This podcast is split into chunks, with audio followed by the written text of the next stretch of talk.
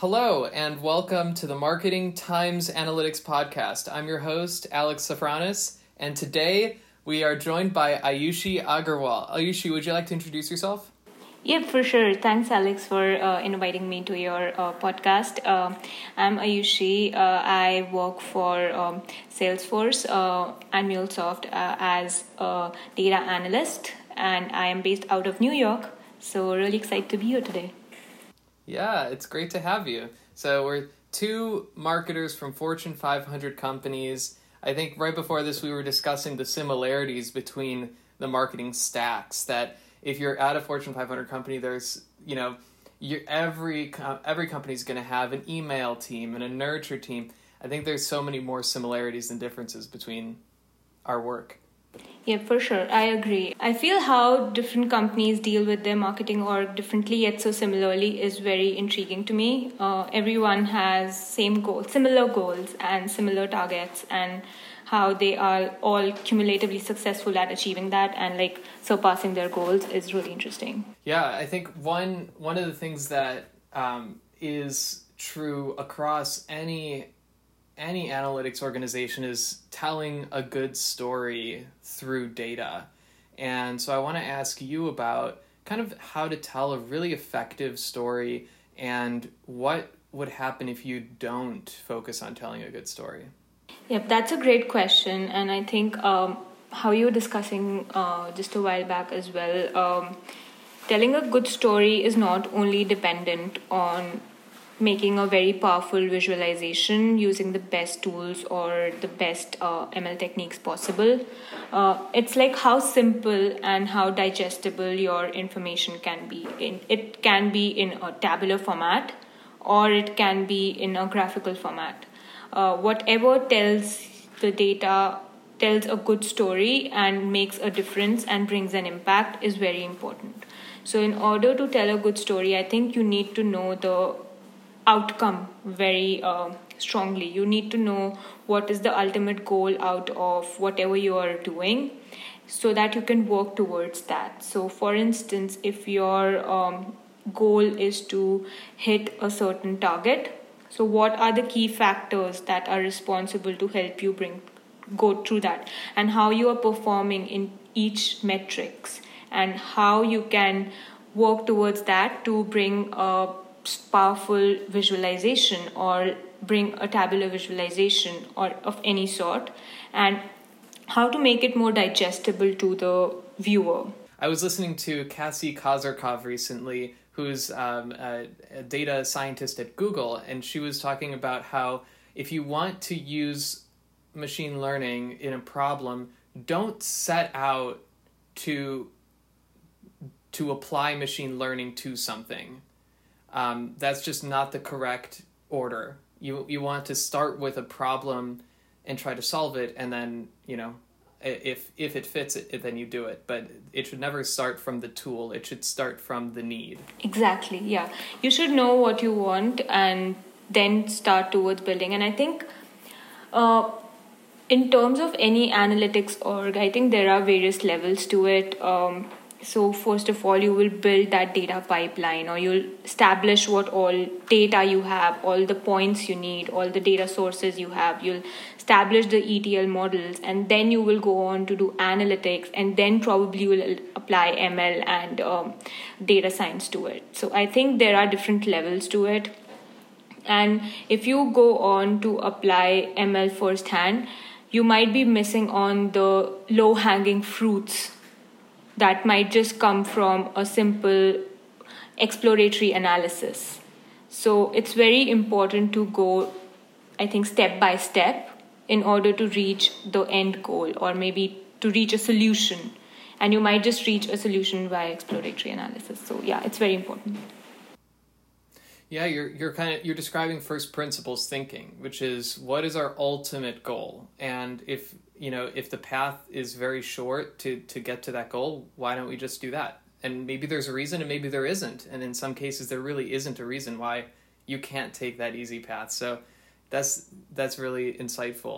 I want to talk about your background because you mentioned that you know, some data science related topics. And while it's, you know, I'm somebody who's gotten some training in data science and can sort of speak the language, but to apply it is a different story. To apply data science in a business context is a different story. And, and a lot of the time you need some formal training. So can you tell us a little bit about your background learning these more statistical methods? Yes, for sure. Um, so I have a master's in information systems uh, management. So I graduated from Carnegie Mellon with a master's in information systems um, in twenty nineteen.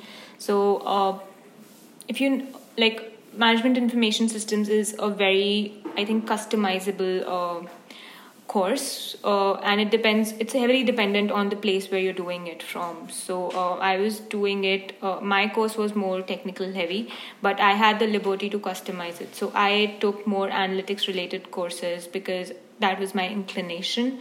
And as part of that, I took data analytics courses, some um, machine learning related courses. And that's what actually uh, made me a bit more inclined towards what I would pursue. And um, when you say if uh, there is formal training required or not, I don't think this is a hard and fast requirement. Uh, you can definitely take some normal uh, training courses or just learn on the job, because this is something that would come purely out of interest. And um, I know people who have like a bachelor's degree in political science but are doing so great in this field because just just because they are so interested and because they are doing so great. And I've seen people with even finance and statistics background doing so well in this field because they have the basic, uh, the base already laid out. So uh, I would not say that you need a formal training or a degree in this at all, but it's it's like a good to have thing in your bag. But if you have the interest and uh, the drive to con- continuously learn in this field, because this is ever evolving. I think uh, ten years before, no, none of the companies were thinking for an analytics team, or like their software engineers were also their data engineers, and their data engineers were also building visualizations if required. And they were also thinking towards, okay, I can apply this M L model. So there was no, I don't think there was like a specific big analytics org, but now companies are thinking about it because there's a requirement for it. And because there are so many questions that can be solved, there can be, so there are so many questions that can be solved by a dashboard. And there are so many people that are being benefited from it because that's so digestible. Like if you see one hundred lines of Python code, that might not be the best solution for someone who has, uh, who is a marketer. But if you see a dashboard, you will be like, okay, fine, let me explore this. And you will come to know so much, so much more about your own work, about what all you can achieve. So I feel just because there is a huge demand for it, all these courses emerged. But there were still things happening ten years ago. So it's all based on interest and your drive, and that's completely achievable if you are interested in it. Definitely.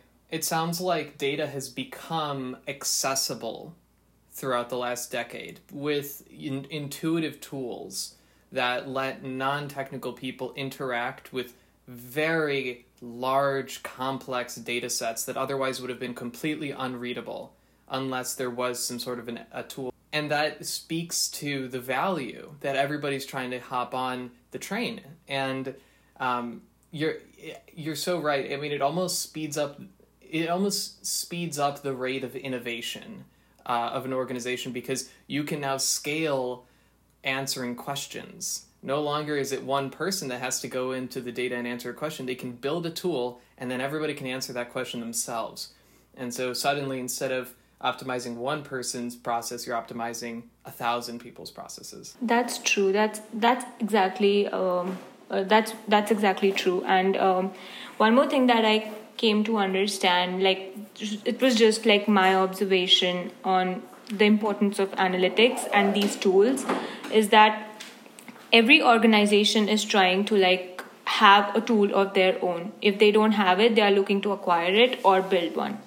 So, uh, for instance, I B M had has Watson, um, Salesforce acquired Tableau, and then uh, Microsoft has Power B I. So, all of these tools are very similar. If you know one, you can totally master the other uh, because they have the same basic understanding and connectivities, but it's they're so powerful and they're so important in today's world that everyone, every organization is kind of thinking to own them because they have become uh, very vital to their uh, organization and so digestible for their uh, other uh, people in their organization to understand, and the requirement is continuously growing. And I also wanted to like call out one thing is that the connectivity of every platform, for instance, we have G C P, we have Azure, we have A W S, and how these plat- how all these cloud platforms played a role in analytics. Like you can store an ginormous uh, amount of data. You don't need to worry about storage anymore. Oh my God, my data is like uh, how terabytes. I don't need to worry about it because it's stored in cloud storage. Before, companies were also thinking about how they can optimize the amount of data. Oh, we cannot analyze this because this is this is huge amount of data. But now big data is just another term that we use and very commonly use and deal with it every day. So it's very important how we understand how these things have evolved over the years, just because now they are so accessible and they just came out of necessity, not because someone was interested in it, because it was required to work on all this. Yeah, that's so interesting. I, I'm glad you brought up big data because I've been wondering recently, is the velocity of data collection going to continue to increase? What will we do? When when will it be enough? And you know, I the value of data depreciates so quickly that data from even two thousand nineteen is almost unusable. I mean, because because the world has changed in behavior so much in twenty twenty. So, how do you see data collection changing as time goes on? That's a that's a great question. I think data collection is the first and foremost process of any analytics uh, project or any requirement. So I think with time, it's just going to be more efficient because um, we we certainly do not care about the size of the data anymore because we have cloud available. But then we also need to understand what data is. We have to like completely go through the process of elimination a lot of times, like what is important and what is not. And elimination is very dependent on that time frame. So for instance, what was very important in the pre-pandemic world is no longer important now, because every one of us, I believe, like you you must be also like going through something like, oh, this was valid pre-COVID, now this does not apply in the post-COVID world. Oh, hybrid hybrid is the new normal. So in we say this, but how do we apply it to our everyday? How do we apply it to our work? So, uh, and marketing is very, like, this is where marketing also is very interesting, because before the events were, most of the focus was on in-person events. Now it's a mix, like you have to capture the digital audience as well as the in-person audience because the world is moving to a hybrid model. So I think the data is just going to increase because you're, because the world is changing so rapidly. And post-co, like, right from twenty twenty, I feel the date pre-COVID is just going to be a benchmark of how things were before or historic. And from twenty twenty or like from this year, things are going to be in accordance with the new normal. So I think we all have, all the big organizations and everybody has just understood how to like work in this scenario. And data collection, I think, is going to be more efficient, but also I think there's going to be a more amount of data because we are focusing on a lot of different data points now than we were before. So yeah, that's what I think, but this this is subject to change. Yeah. That's interesting. I think you're right. I, I don't see a reality where we put our, you know, feet on the brakes and say, let's collect less, you know, let's let's understand less behavior. I don't think that's ever going to happen. It's I think it's like you said, and, and I think it's going to be also like a synthesis. Like, I think we are getting better at pulling context from the data right away, or at least like seemingly right away. For example, like piping data through machine learning models and having the output, like let's say it's um some sort of a c- clustering um, model. And so it'll just tell you like which audience a individual belongs in. And so you're you're getting more synthesized data, um, more aggregated. So there may be more data points behind it, but we don't see it. So it will probably appear that there are fewer data points, and that will help us as me as an analyst, but there will there could possibly be significantly more data collected behind the scenes. Yes, there would be a lot of processing. There would be a lot of um, models behind. There would be a lot of uh, reduction of components, reduction of data points, dif- different uh, like data reduction models applied. But yeah, that's definitely a point. We we would be digesting an aggregated form, which has a lot of uh, modeling behind it. Yeah. Yeah, that's so interesting. Um, I want to talk about your transition into marketing, because you weren't always in marketing. You got, uh, you know, your education in sort of analytics, management information systems.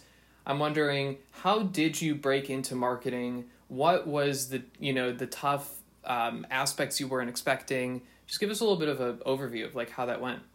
Yep, uh, that's a very interesting question. Um, so I was working uh, as a consultant. Uh, so as a consultant, you wear different hats. You're working for different clients um, every time. So transitioning to a different org or a working method was not not too difficult for me, because um, that's what we become really good at if you are working at a big four or a consulting firm. But how do you enter and like sort of like if you want to continue being somewhere, then how do you learn towards that goal is very important. So I wanted to be more in a product facing environment, and this is uh, where uh, where I am currently, and that's what interested me a lot. Plus marketing, with everything that's changing post-COVID, this is one field that I think has evolved in the past one year the most. I feel like one of the most rapid evolvement of something I've seen is this, because before, if you were having in-person uh, events, like uh, how how would marketers connect with you? They would have a one-on-one with you. They would im- invite uh, representatives of your company for a dinner, or they would um, hold a session or an information session, and everything just shifted to digital. So how did they, so this was one thing to for me to learn, but also understand how they are doing it and be a part of that change. So this is what was really important to me. So uh, I think this this hop, this hop happened very organically. So when I when I entered this position, it was just like, okay, I have to work towards it and learn towards it. But it is something that I'm learning on the go, and it's really interesting because this is something that's evolving at the moment as well, because we all are just adjusting. So it's it's it's really interesting to know this, yeah. Yeah, that that I love that you said that. Um, I think you're totally right, and it it must be it must be fun to watch. I mean, you get the you know I've been in it for about four years, but you just jumped in. And so you really do have that outside perspective. Yes, I think you, as as someone who's been in marketing all, all this time, you must have seen it uh, through its phases. But I'm seeing it, I think, in its more glorious phase now, because just when just this the, when the COVID hit, I think people were determining what to do. But now I think people know what to do, and they know the requirements, and that's why they are Um, understanding it, and that's why they are building teams towards it. So yeah, it's it's it's, it's interesting to be a part of this uh, org now, like this field now. So because there's so much that's changing, there's so much that's there, and there's so much to learn, and so much that would be coming here. So yeah. Yeah. So I'm guessing you don't have any regrets. No. That's awesome. Me neither. Yeah, it's it's definitely a great great career field. Mm-hmm. I don't know. Do you, okay, so if somebody wanted to kind of go down your track, let's say they're interested in consulting or they're interested in marketing, what would how would you recommend they like, you know, what would you recommend to somebody who's interested in sort of the, the path that you took, and how would you kind of opt help them optimize that path? Yep. Uh, I would say uh, I would ask them to keep an open mind, and um, because I think in order to, like, in any career path that they are taking, not just marketing or consulting, I feel like anywhere you go, you need a little bit of patience, because right right when you join, you might feel you're new to the organization, you're new to the people, you're new to the work that you're doing.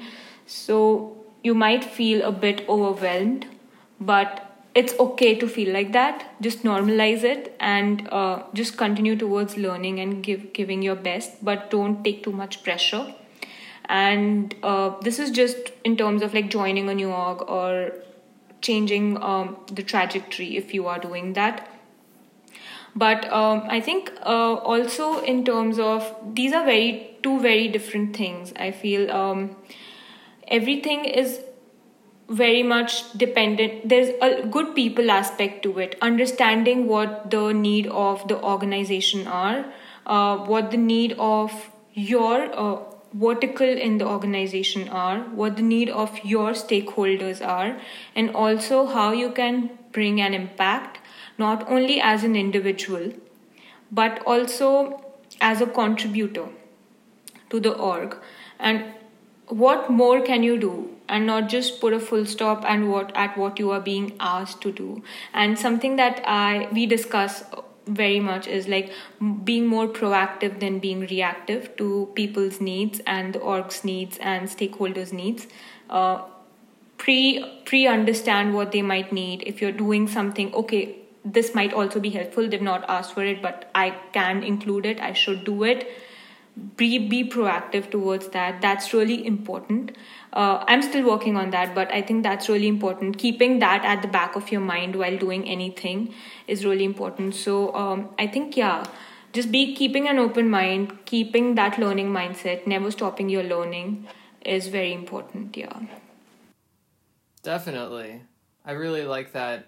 I mean, I and and by the way, I'm exactly the same way. It's it's all about connecting what you do to the greater goals of the organization. And to bring it back, you know, to the beginning, all about goal setting. If you don't know that that goal, then it's going to be so easy to get lost in technical capabilities and the flashiness. I mean, it's it's flashy a lot of the time when you're in data, but the question is, when you spend that one hundred hours building the entire data flow and a front-end dashboard, does anybody use it? Because there are, because once in a while that there's, it's a flop. It's a total flop, and that happens, and it's okay. And so it's really critical to to look and be proactive and make sure that you're always moving in the direction of what are the needs of the business, what does the business want, and how can I kind of, with first principles thinking, get there in, in the most efficient way. Yeah, exactly. And one thing that I um, I think a lot of people do and I really like is discussing your work in drafts. Like, just don't don't wait to reveal the final finished product as a surprise to anybody. I feel like just keep on discussing discussing your work, because if you are if you're taking an approach that is not right, it you you will be caught right in the beginning if you're discussing it. Otherwise, you will spend one hundred hours, as you mentioned, doing something which might not be the expected outcome. So yeah, I, I'm a, I'm a great supporter of discussing your work in drafts. It might not look, people might not be surprised in the end, oh my God, but they would be using it for years to come. So I would prefer that, yeah. Yeah, that's a great point. It's the, the idea of building in public, um, which I think is so... you know, two thousand twenty plus, this, this idea of like, you know, let's just forget about I P. Let's forget about the competitors, and let's just, let's just show everybody what we're trying to bring to the world.